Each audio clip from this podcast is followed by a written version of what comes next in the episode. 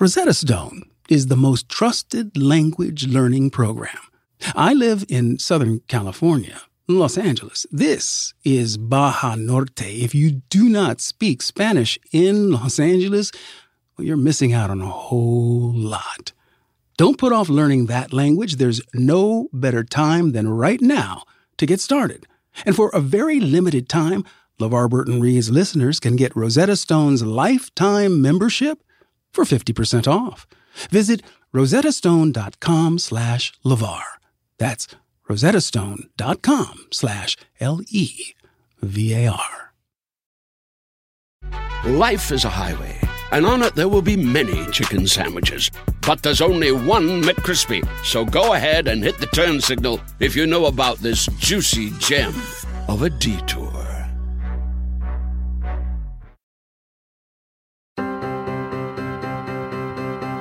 Hi, I'm LeVar Burton, and this is LeVar Burton Reads. In every episode, I handpick a different piece of short fiction, and I read it to you.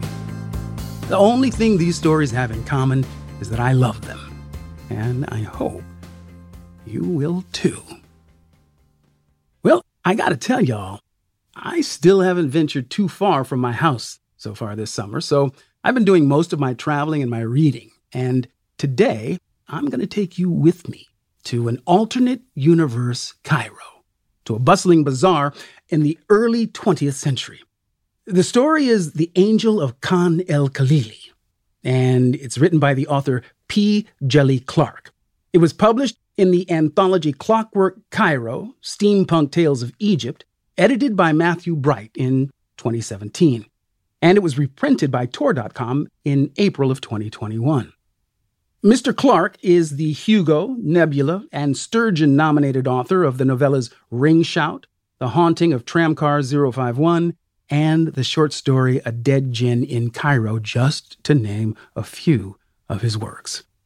This story is steeped in magic and angels and steampunk elements, and it maps different cultural and chronological elements over each other in a really fascinating way. But ultimately, the story is about a girl seeking a miracle. Please check out the content advisory if you are so inclined. And if you're ready, let's take a deep breath. Ah.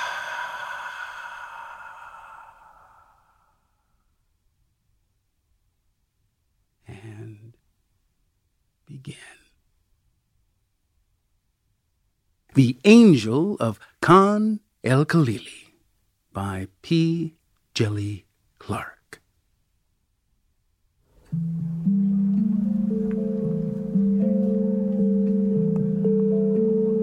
If you want to find the angel of Khan el Khalili, you have to make your way to the market at night.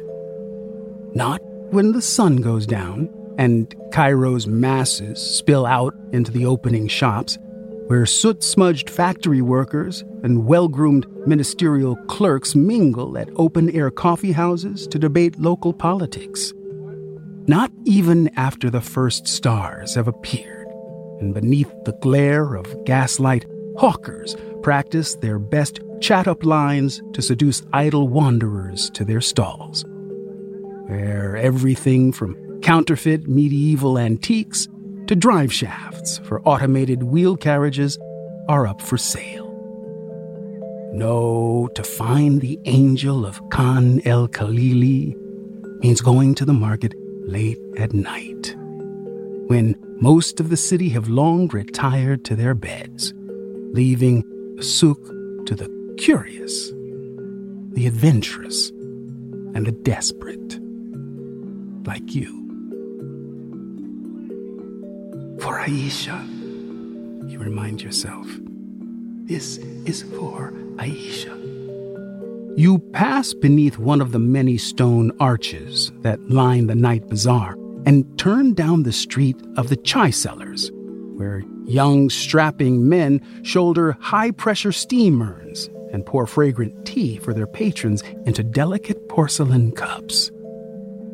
You pass through the shop of a gas lamp merchant, whose oval glass lanterns swirl with luminous alchemical vapors, cause them to float about like colorful airborne jellyfish. Exit through the back, and you come out at a rounded yellow door, divided into half moons. The shop of the boiler eunuch Mender. He is an unusually tall man, with thick set shoulders that seem unsuited to the gangly body you imagine lies beneath his sky blue jalabia. By his dark skin and the carpet of white whiskers creeping along his face, you guess he's Sudanese. Or perhaps simply Nubian. You can't tell. He ignores your first words of greeting as you stand at the threshold of his shop, watching him use a hammer to beat a dented breastplate into shape. Perhaps it's because of who he thinks you are a woman, out alone at this time of night, unaccompanied by neither a husband or a relative. If he could see behind your headscarf and white cotton veil to the face of a girl barely 15, he would know it is worse than that. So, you stand up straighter, fighting the urge to draw the light black wrap more firmly about you, or smooth down your green fringed dress and speak with the authority you've seen used by some of the other girls at the dress factory. You think of your friend Zara, the Turkish girl who's always going on about the exploitation of the masses and how we need to turn the tables on the bosses. Something in your tone catches his attention. Or maybe he's simply resting his hands, but the boiler eunuch Mender finally stops his work long enough to fix you appraisingly with one eye. The other is hidden behind a silver tubular lens. Looking for a boilerplate eunuch? he asks in a deep baritone that rumbles up from his chest. From the south, or no, the accent is pure Cairene. We have many to choose from, each no worse for the wear. In these modern times, every home in Cairo should enjoy the convenience of a boilerplate eunuch. His arms gesture about the room, where faceless metal automatons shaped in the likeness of men stand motionless, reminiscent of soldiers awaiting inspection or corpses arrayed in their tomb. They are of decent quality, even if refurbished from older models and mismatched parts, but that's not why you've come. I'm here to see the lady of the house, uncle, you say instead. The boiler eunuch Mender continues to stare at you in that appraising way, sifting and weighing. What is your name, daughter? he asks at last. Beneath your veil, you feel the heat rise in your cheeks. So, you hadn't fooled him then.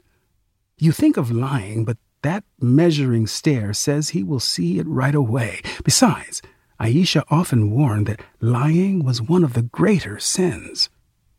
Alia, you answer, careful not to give your full name. Cairo is a big city, but a family name could tell him everything he needs to know about you.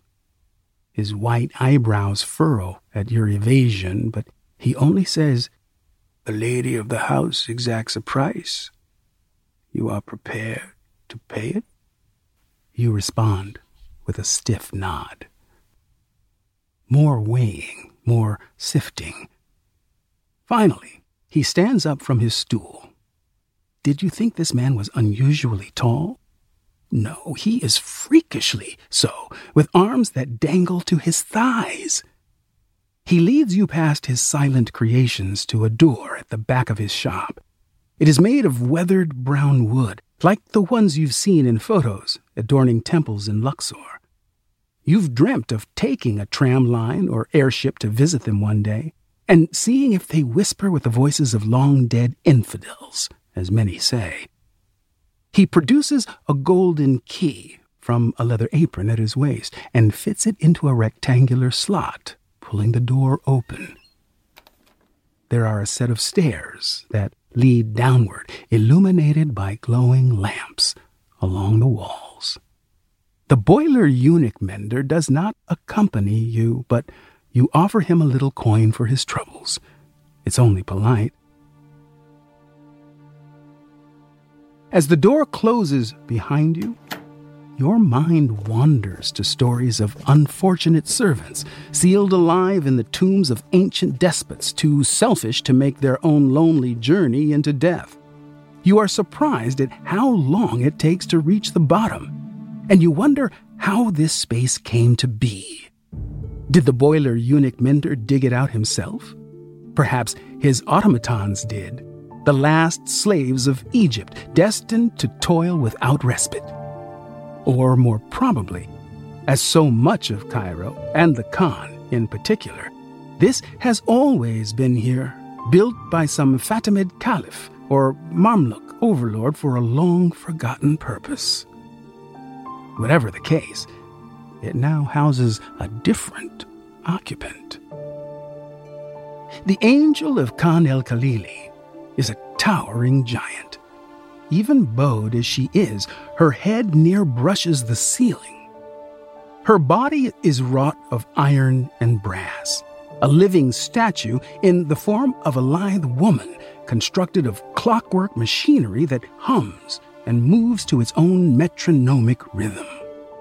Shimmering silver wings lay folded on her back, a bundle of metallic feathers inscribed with turquoise script that shifts and writhes before your eyes. She sits amid a bed of brocaded cushions on a mammoth moss green divan, chin propped upon a fist in a thinker's repose. A draping skirt of gold conceals her legs and feet, falling in cascades to flow upon the ground below. You crane your neck to gape up at her, too taken at first to speak and lost in her terrible beauty. Angels arrived in Cairo some 40 years past. Your parents had been children then, but they still tell you stories of Al Jahiz, the disappeared Sudanese mystic, scientist, madman, whose fantastic machines had sent magic pouring into the world with the force of an unstoppered sea. Jinn had been the first to appear, and were in many ways responsible for the great innovations of this age. Their kind you are accustomed to creatures of flesh and blood, elements of wind and water, or whatever came from smokeless fire, who walk, live, work, and interact among humans. Your family's apartment sits above the confectionery of an elderly onager headed Sela. She's friendly enough for a Jinn and hands out pink candy dolls to neighborhood children every Moolid for as long as you can remember. But angels are another matter. They are rarer things, ethereal beings who shroud their bodies behind contraptions of mechanical grandeur and hold themselves apart from mortals and jinn alike. None, not even the religious bodies of Cairo, have been able to discern the reason for their coming. And they have remained equally enigmatic. Some have taken up residence in old palaces and ruins there are several, you have heard, who now occupy the citadel outside the Mosque of Muhammad Ali. Why this one has decided to shelter in a cellar beneath the Khan would probably befuddle the most learned scholar of the ulama. All you know is that she calls herself Seeker. They are not angels. All angels are in heaven with God. Aisha's admonishing voice comes to you even now. She could argue this subject at length, quoting from books you've never even heard about. She would explain that angels have no free will, and so could not come among mortals of their own choosing. You don't understand it all yourself, but you try to remember as much and push away the awe that traps your tongue. At least, some of it. The night's peace be upon you, lady of the house. you call up in greeting. At your words, the angel's bowed head lifts up, as if from slumber. Though you doubt such beings can possibly be bothered with mere mundanities like sleep. You find yourself staring at a midnight blue mask, glittering with flecks of gold. Brilliant light shines from crescent spaces where eyes should be, above a slight nose and full lips pursed in contemplation. The sound of working cogs accompanies four metal arms that unfold and spread out. Her palms open in greeting as from beneath that fixed countenance comes a melodious and matronly Peace be upon you, and welcome, daughter. That voice is more than you expect. Not at all like a machine, but decidedly real. More than real, even. Aisha once bought you a doll that could say Mama and Baba and whose eyes rocked open and closed. This is like that, only now you imagine the doll as a giant and you as its plaything. Somehow, you keep your legs steady and find the ability to speak again. I've come before you, Seeker, hoping to gain your wisdom, you remember to add, if you'll grant it to me. She studies you for a moment, then replies, Many claim to seek my wisdom. But in truth, it is my favors they hope to attain. Her tone is not harsh or even scolding. Still, you feel your face heat up again. It is not a comfortable thing to hear that you are transparent, but you believe that gaze could strip any soul bare. Forgive me, Seeker. You try again. I mean to say, I've come to ask a favor. The angel tilts her head slightly, reminding you of a contemplative bird.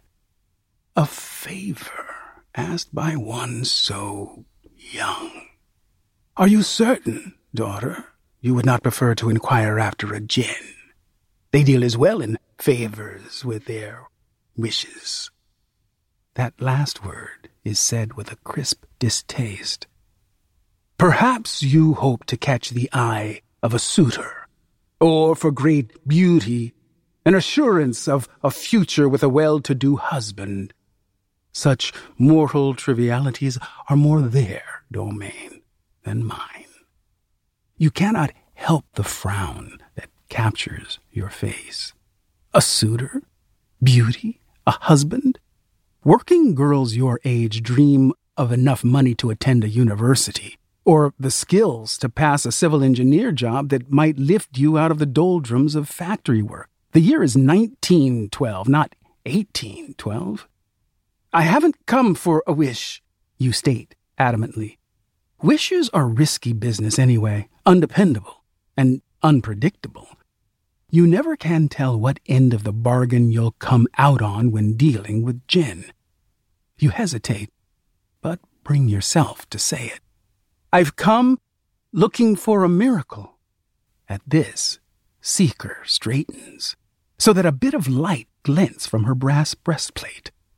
A miracle, she repeats. There is a savoring of the word, quite a favor to ask. You understand that such things come with a price. You nod. This is Cairo, after all. Everything comes with a price. You reach into the pocket of your dress and draw out a bundle of folded notes. The money is all you've been able to save away, at least nine months' pay. There are dreams you have for this small fortune, all lost now. But you offer it forward, praying it's enough. Your heart falls as Seeker shakes her head. Such things are meaningless to me, child, the angel chides. What use have I for your mortal trifles? You pull your hand back, feeling somewhat foolish. Of course. How could you expect that something as grand as a miracle could be bought with money? I shall set the price for any favor to be granted. Seeker pronounces. You accept this? What will the price be? You ask wearily. That is for me to decide. Do you accept? But how will I know that I can pay it? All debts owed shall be paid, she states assuredly. I shall not ask thrice. Thrice? Who still talks like that? A dozen more pertinent questions sit poised on your tongue. Something about this feels even more precarious than dealing with jinn. But her words ring with a tone of finality. She will dismiss you as easily as a stray thought if you don't give an answer. Of this you are certain. And you've come too far to turn back now. I accept, you say, and wait for something momentous to happen. Some feeling seared across your soul of an unbreakable holy compact. But there is nothing of the sort. Instead, the angel says simply, Tell me then, daughter, what is this miracle you seek? You let out a breath you don't remember holding. I want you to save my sister, Aisha. She's dying. The words bring a flood of memories.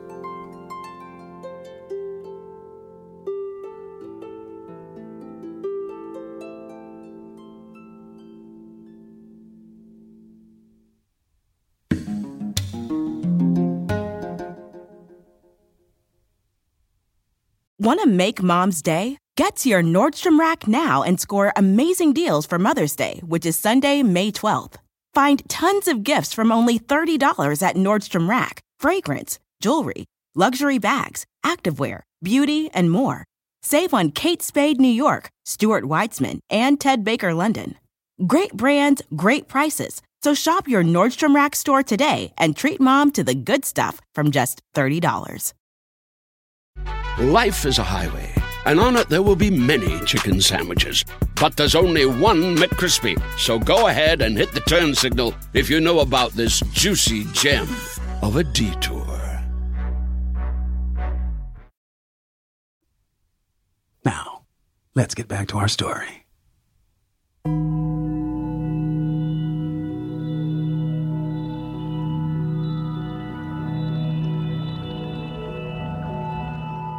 Aisha had worked at the dress factory years before you began. She hoped to go off to university, to study from all those books she liked quoting. Maybe she would become a historian or a barrister. There were women barristers now. There was always alchemy, but your family couldn't afford such things, so she remained at the factory and tried to hold on to her dreams. It was Aisha who'd gotten you your job when you came of age. Ever the doting big sister, she'd shown you how to work the loom machines without injuring your fingers, and helped you sew enough dresses to meet the demand of the floor bosses. The work was hard and long, with few breaks, sometimes none for a whole half a day. But Aisha had taught you how to push through it, to hum songs that made the tedious labor pass, how to keep it from your mind so you could sleep and start again the next morning. She'd been something of a leader at the factory, looking out for those who couldn't work as fast, making certain everyone worked collectively to meet quotas. She'd convinced others to cover the work of women who fell ill or who had to nurse sick children. She'd stood up for all of you, demanding things like safer machinery and threatening to stop work if someone was fired unjustly. She'd even begun to talk about forming a union until the fire. Women would have died if not for Aisha. The fire that tore through the dress factory might have killed everyone in there if she hadn't gone back into the flames. She dragged women out one at a time, braving the worst of the blaze. You remember her carrying you to safety, your lungs filled with smoke and legs unable to stand. You'd looked up through stinging eyes to see her brown skin blistered and cracked, and her long black hair almost all singed away. Aisha is a hero, people say. A hero who now lies in a hospice bed dying. In a world of jinn and sorcery, your sister is dying from something as ordinary and commonplace as a fire. The doctor who tended her claimed her injuries were beyond even what could be healed in this age of wonders. It would take a miracle, he said gravely. So, you'd come looking for one. The angel listens in silence as you relate all this, her radiant eyes unwavering and masked face as set as stone. When you finish, she merely asks, Why you? Reading your confusion, she asks again, Why have you come to me? Why has a girl, barely a woman, been set on this task? Because no one else would, you answer plainly. What you do now is considered forbidden by many. Even your parents, who are not overly pious people, would balk. The angel stares down at you for a long moment before speaking. Do you know why I am called Seeker? She asks. You shake your head. Angels keep their true names secret offering up only titles. I search for truth, she explains. I seek it out. This is my purpose, the reason of my creation.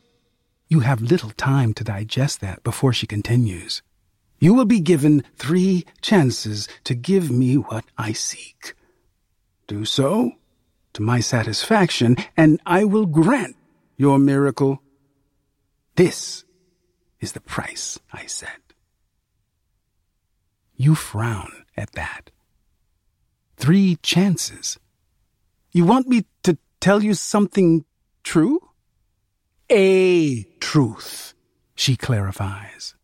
From the depths of your soul, something hidden. You mean a secret? More than that. You dwell on that momentarily.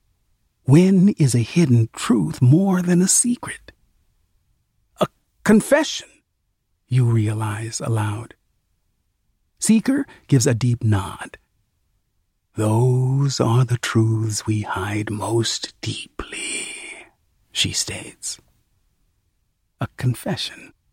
You have heard that Copts do such things to their priests, you believe, but you've never heard of anyone confessing to an angel is a strange request. How will I know if I'm giving you the right truth? You ask. You will know, Seeker replies. Nodding, you turn inward. A truth from the depths of your soul. Could this possibly be as easy as it sounds? Rummaging through your thoughts, you arrive at something. Perhaps it will be enough, at least it can be a test. You clear your throat. My first truth, you say. I lied to my family to come here. Seeker receives this in silence. They're all at the hospice with Aisha. I told them that I was going to stay with friends tonight. Instead, I came here.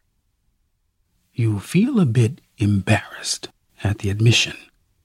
It is one thing to know it in your head, but another to speak aloud. I'll likely have to lie to them again when I. Your words are cut short as Seeker rears up abruptly. You watch, startled, as the breastplate covering her chest begins to move, sliding apart like pieces of a puzzle. Beneath it, nestled among a viscera of gears, is a circle of machinery. A spinning vortex of iron with teeth like an ever moving mouth. From the center of that maw, there is light, blinding and roiling like a violent sea. You step back, ready to cry out, when something seizes you. It is as if unseen hands have latched onto every part of you limbs and bone, flesh and muscle, blood and nerves. Their fingers dig deep, pulling at you, prying loose some inner part of your being and wrenching it free from its mooring. The pain of that sudden severance consumes the whole of you, and it is a while before you realize the shrieks filling your ears are your own. In your mind, you know it lasts only minutes, but it feels much longer. When the pain finally, mercifully stops, you fall to the stone floor, panting for breath. You blink up at Seeker, who tilts her head curiously. An interesting offering, she murmurs. You manage, trembling. What did you do to me? You gave me your truth, she answers in an obvious tone. I accepted it in my embrace. You stare dumbfounded. Her embrace. Those unseen hands no longer hold you, but a shade of their touch remains. You didn't tell me it would be like that. Confession is always painful, the angel states. You glare, anger breaking through the hurt as you struggle to sit up. Your gaze goes to the rotating vortex set within the angel's exposed chest. What is that thing? Seeker looks down, her metal fingers tracing along the rounded edges construct of my own design. A more perfect way for my embrace to extract truth. Extract. There is a feeling alongside the lingering pain, a sense of emptiness and loss. You remember something leaving you, and you shudder. What did you take from me? Only a bit of your soul? Seeker replies. Why do you look so? Truth, after all, resides in the soul. You clutch at your chest as if you can retrieve what you've lost, what was stolen. Souls are not things that can be bartered. This is theft. That's not what we agreed, you charge. It is everything we have agreed, the angel maintains. Her words have the hardness and care of stone. And you have not yet met our bargain. That truth was by no means sufficient. Mortal lies are, after all, common. You have two chances still. Take care not to squander them. Your eyes dart to the stairs. You can bolt from here. Flee the con and the bizarre bargain you've made with this callous creature. But what about Aisha? You owe her this. Squeezing your eyes shut, you whisper a prayer for strength before opening them again. It is an effort to rise to your feet. When you settle your stare on the angel, you find her looking back, those bright eyes expectant. You search your thoughts a second time for a truth. It will have to be greater than the last, something more than a lie, something you wouldn't want known by anyone. A true confession. I've stolen, you blurt out. That one truly fills you with shame. From the factory. Some of the women know a man who trades in the dresses we make. He pays half a week's salary for every bundle. I stole dresses for over four months and sold them to make money. You'd only stopped when Aisha grew suspicious. If she'd ever found out, you didn't think you'd be able to face the disappointment in her eyes. I know it was wrong, but the pain that comes is no less for all that you have braced for it. There is that feeling again of being caught up by invisible hands and something being torn out of you, stripped clean, like meat from the bone. When it passes, you stumble up to your knees, fighting the urge not to empty your stomach. Your eyes wander back to Seeker. You find the angel staring down at you, that set face devoid of pleasure or pity. Not enough, she pronounces. You have not yet met our bargain. Your tortured body sags under the weight of that judgment. I've given you all that I can. You breathe. No, the angel counters. You have not. I seek truth, that which is hidden in the deepest recesses of the soul. Yet you have scarcely plumbed those depths. Instead, you throw up what dross you skim from the surface lies and thievery. There is derision in her voice. You think I am impressed with the banalities of mortal existence? You think this is enough to win my favor? What do you want? It is a question wrapped in frustration. More, the angel demands. You glare up in exasperation that fast blooms into anger. I've given you all I can. Seeker surges forward bending down so low that her head comes only an arm's span from your own. The dazzling light behind those crescent eyes bathes you in their brilliance. You put a hand to your face, a feeble shield against that glare. I am Seeker, the angel declares, her voice thundering. I search for truth. I am drawn to it. Do you think your small mortal soul can conceal itself from me?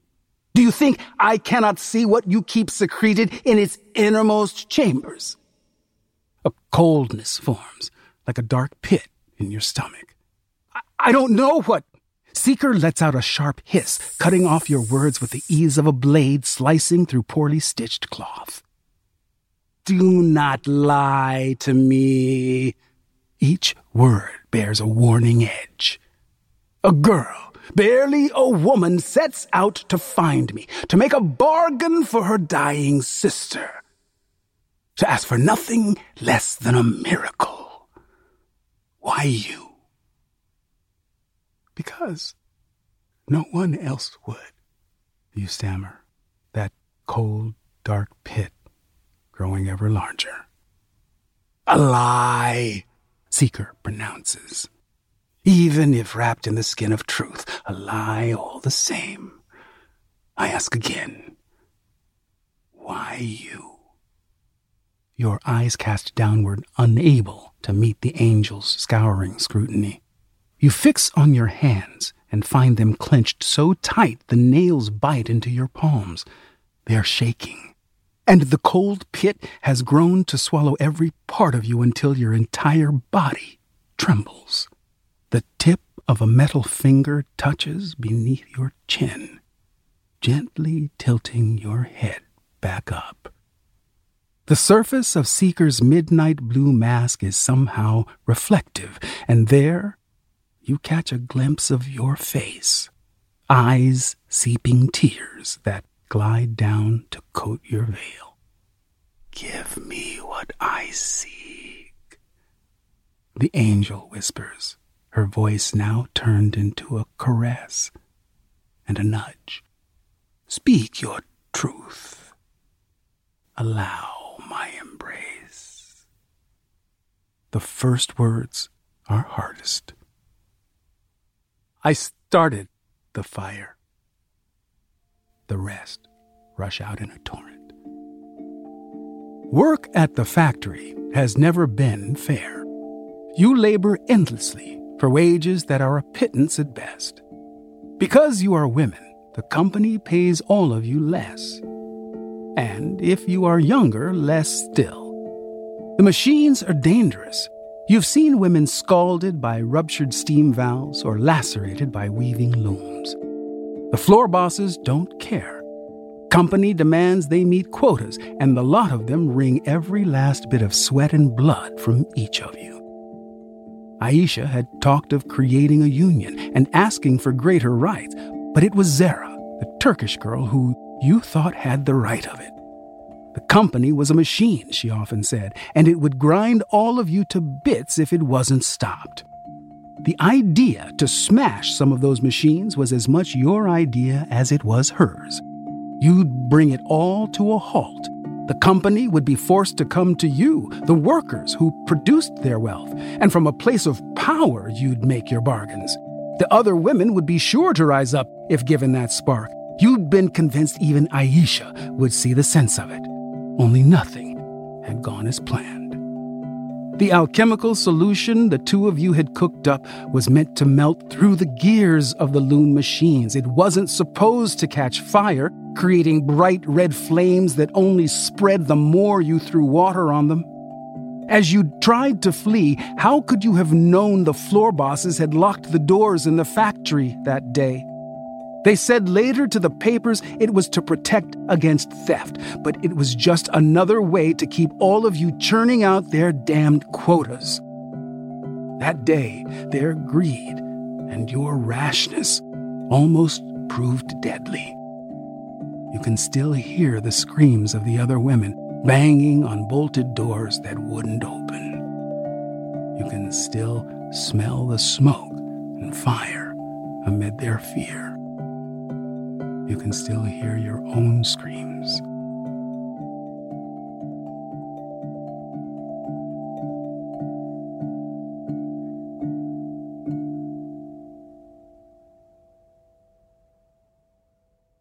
The pain this final time is searing.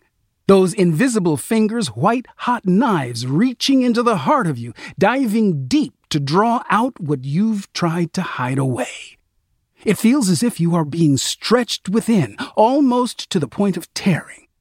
You curl around that pain. You cling to it. And for a moment that seems a lifetime, it is your entire world, blotting out your vision and leaving you in darkness.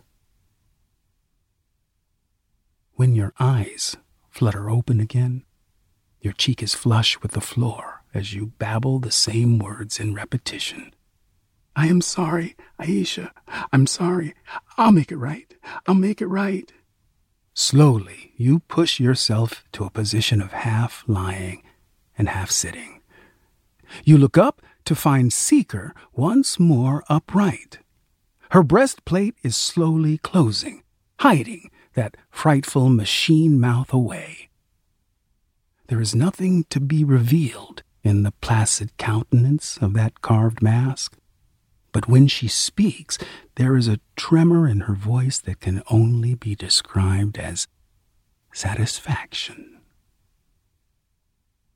You mortals are such frail things, motes floating among more worlds than you can possibly imagine. Yet your souls hold the weight of stars if you only knew. She trails off as if having spoken too much. Angels and their secrets, you think scornfully. But you have no care for any of that. With gritted teeth and more than some effort, you come to be standing, not steady, but at least standing. Have I met our bargain? You ask tightly, wiping your dampness from your face. Seeker tilts her head in that contemplative way. You are angered. She says the words with genuine surprise. Are you not made glad in your confession?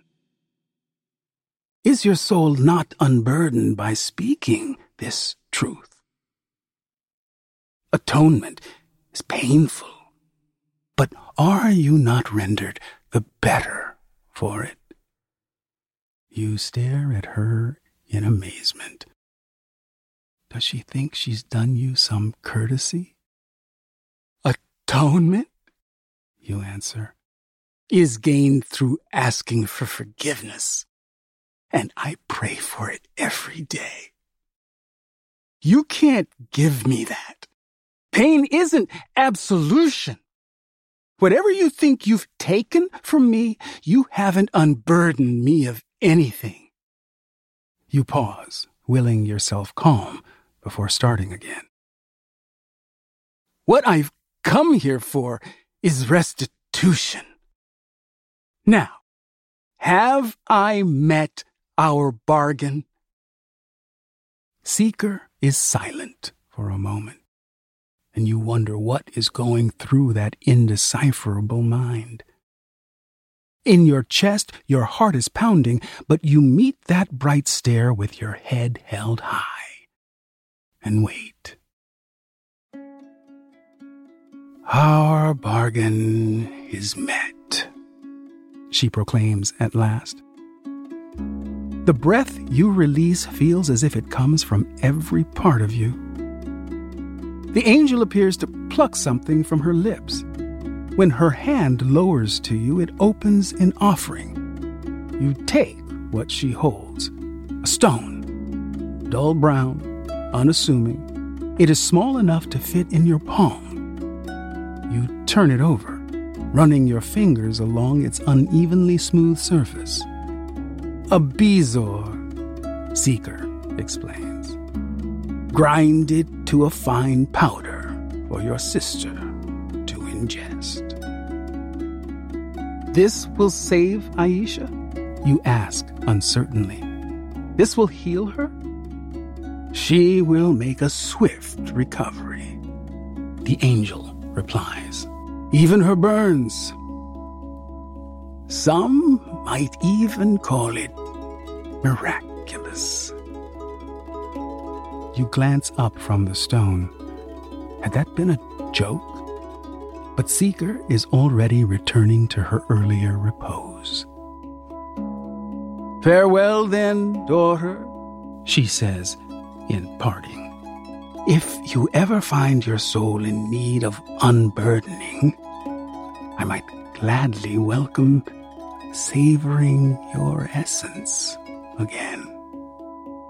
With that, she bows her head, propping her chin upon a closed fist, and is once more still. All to be heard that peculiar metronomic rhythm.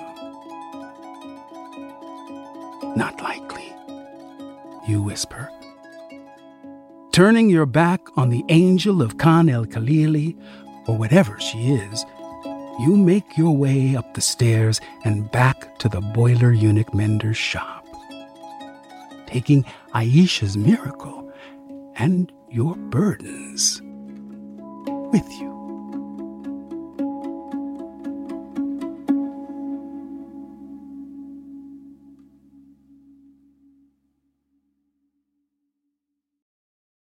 The story brought up a lot for me. First of all, what is a boilerplate eunuch? I mean, is that like just a euphemism for a robot? It's it just conjures up such um, such a wacky image for me. A boilerplate eunuch is just an idea that that sort of twists my mind. But ultimately, for me, this story is about forgiveness and atonement. You know, the word atonement contains the words at one meant. And so, what that means to me is that it's necessary in order for atonement to take place, there has to be an at one meant moment, right? One has to come into alignment with that which is being forgiven.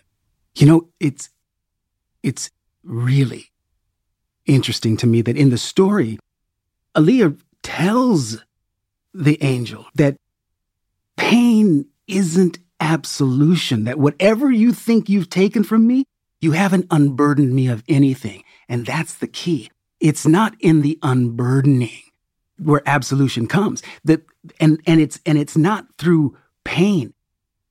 The absolution, the atonement can only come in the recognition that this deed, this act, whatever the transgression was, will live with you and in you forever. The real truth is, no matter what, we have to live with our actions. We have to live with the consequence. That's part of the penance we do.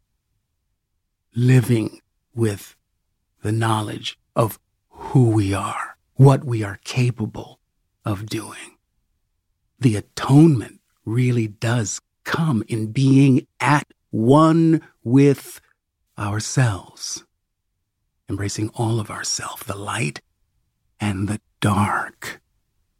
And then there's the idea that from the angel's perspective and point of view, and she says, you, you mortals are such frail things, right?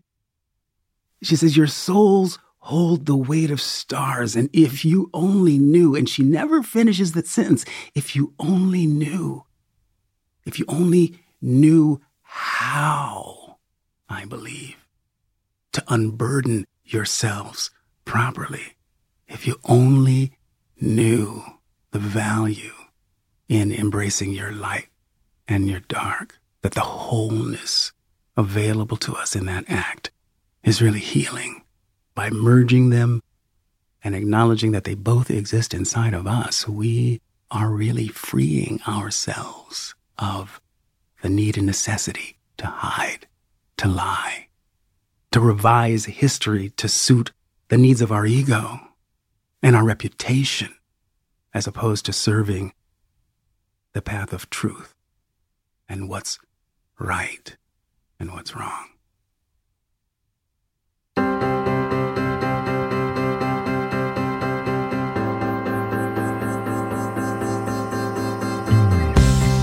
Our producer on this episode of LeVar Burton Reads is Julia Smith. She's the best in the business, y'all. Our researcher is Lakeisha Lewis. So glad you are aboard, my sister. Our editing and sound design by Andy Christensdaughter, one of our new kids on the block who's not so new anymore. We have editing support this season from Harry Huggins and Josephine Martirana. My thanks to P. Djèlí Clark for allowing me to read his story today. If you enjoyed it, check out some of his work set in that same world as today's story, including A Dead Djinn in Cairo, The Haunting of Tramcar 015, and A Master of Djinn, his latest novel. If you like the podcast, please leave us a review on Apple Podcasts or simply hook up a friend with your favorite episode. I appreciate you. And as always, you can hear episodes ad free and also listen to exclusive bonus author interviews on Stitcher Premium.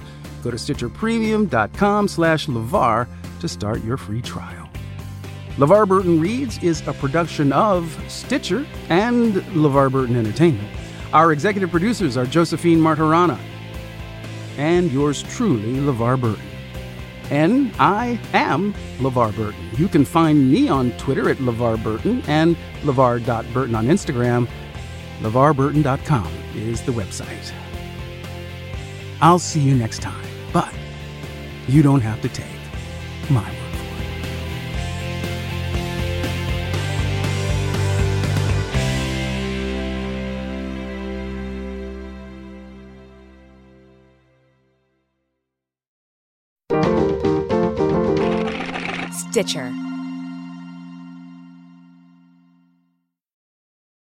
Life is a highway, and on it there will be many chicken sandwiches. But there's only one McCrispy. So go ahead and hit the turn signal if you know about this juicy gem of a detour.